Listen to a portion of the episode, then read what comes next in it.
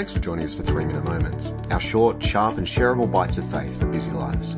Let's get into the Word. Hello, everyone. In the Psalms, in chapter 42, verse 5, uh, the psalmist says this Why, my soul, are you downcast? Why so disturbed within me? Put your hope in God, for I will yet praise him, my Saviour and my God. And so the psalmist here is in what I would describe as a depressed moment in life. They're experiencing uh, depression, downcastness, disturbance within their soul, within the very inner place of their being as a result of negative circumstances. Uh, and so what the psalmist does is to ask, why?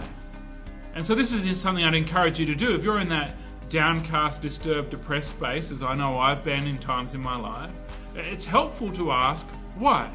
What's going on, what has gone on, what what are the reasons, and sometimes they might be medical reasons, but but what are the reasons for this uh, experience within my soul?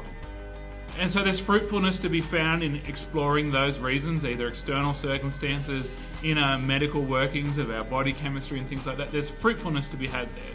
Uh, and, and sometimes that why question needs to be asked in the presence of a professional that can help you work through that. There's fruitfulness to be found there. But that's not the end of the exploration for the psalmist. That's not where uh, the, the psalmist rests his hope. It's, it's fruitful to ask the why question, but, but he shifts further into this disturbance, this downcastness, and, and thinks about where is he going to put his hope. And so I'd encourage you, if this is you in this season, or, or if there's a season to come for you where you're going to experience this, to think about where you're putting your hope.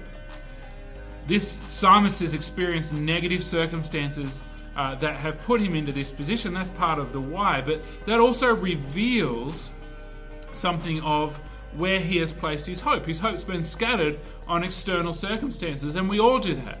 We put our hope in our jobs, we put our hope in our friendships and relationships, and, and that's just natural and normal. But, but the psalmist is coming back to a place where he's able to say, I'm going to put my hope in God. And, and, so that's my encouragement to you to, to gather up all the little bits of hope that you may have scattered around your life on various things and put them all back on God. Just like someone at a roulette table bringing everything back and putting it on one thing, but let your one thing be God. Because the psalmist finishes with, I will yet praise God.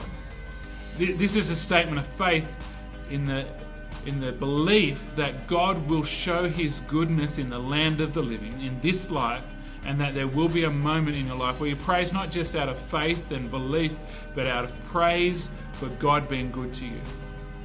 And so ask the why question. But really think about what am I putting my hope in? And let that be God alone, because we can be confident that He will give us reason to praise Him.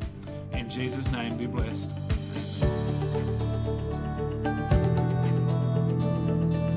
Thanks for joining us today.